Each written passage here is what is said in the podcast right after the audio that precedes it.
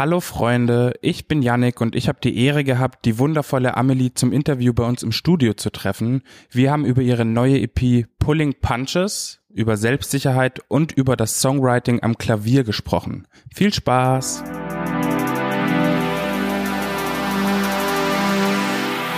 Lass uns ein bisschen in der Zeit zurückgehen. Mhm. Und zwar ist seit Rari ja ziemlich viel passiert bei dir.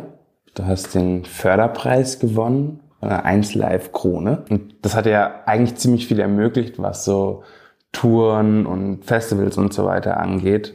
Magst du das mal so ein bisschen Revue passieren lassen? Ja, also ich habe ja, wie du schon sagtest, diese Krone gewonnen, womit ich ja erstmal überhaupt gar nicht gerechnet habe.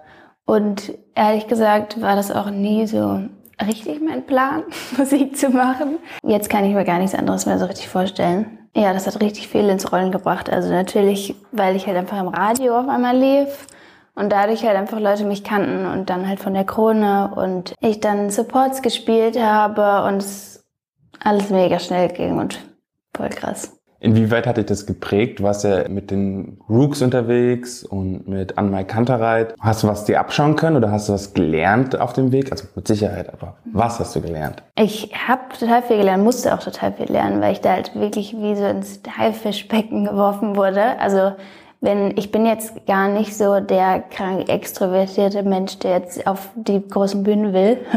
Und da muss man es halt erstmal lernen, auf so einer Bühne zu stehen. Und vor allem als Support weil du halt auf eine Bühne kommst und die Hälfte der Leute interessiert es einfach nicht. Oft sind solche Momente ja im Leben mit sehr viel Unsicherheit verbunden oder mit sehr viel neuem Input verbunden. Wie hast du das oder wie hast du den Punkt über, oder war das bei dir überhaupt so, dass du unsicher warst, vielleicht äh, während du Support auf der Bühne gespielt hast? Inwieweit bist du denn an der Sache gewachsen? Ja, safe war ich unsicher. Also auf jeden Fall, ich glaube, ist auch normal. Aber ja, also mittlerweile kann ich sagen, dass ich auf jeden Fall krass an Selbstbewusstsein so gewonnen habe und jetzt halt genau weiß, was ich für eine Musik machen möchte, wie ich, was ich so vermitteln möchte.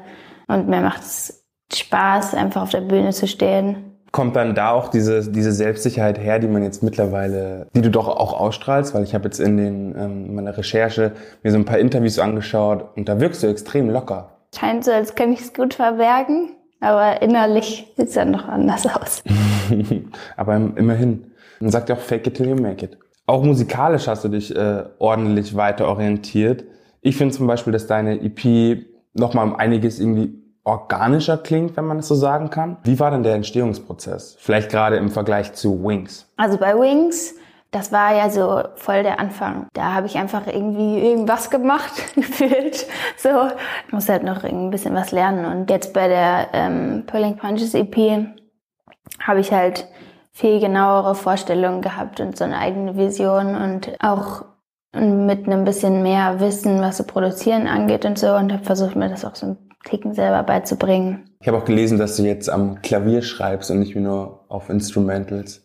Inwieweit macht das einen Unterschied? Ja, genau. Also am Anfang habe ich viel mehr also auf Beats geschrieben. Ein Unterschied, den ich gemerkt habe, ist, dass wenn man auf Beats schreibt, beziehungsweise so Vocals auch so einzeln aufnimmt und so, dann lässt man viel weniger Zeit für Atmen. Und wenn du an einem Klavier schreibst, dann machst du es halt automatisch dass du halt ähm, das mit einplanst zu atmen. Was hat das mit dem Titel Pulling Punches auf sich? Also Pulling Punches ähm, ist schon relativ alt. Das war so einer der ersten Songs auch, die ich so geschrieben habe. Also vor zwei Jahren oder so. In dem Song geht es um eine sehr toxische Beziehung. Also es ist so ein bisschen wie so eine Story.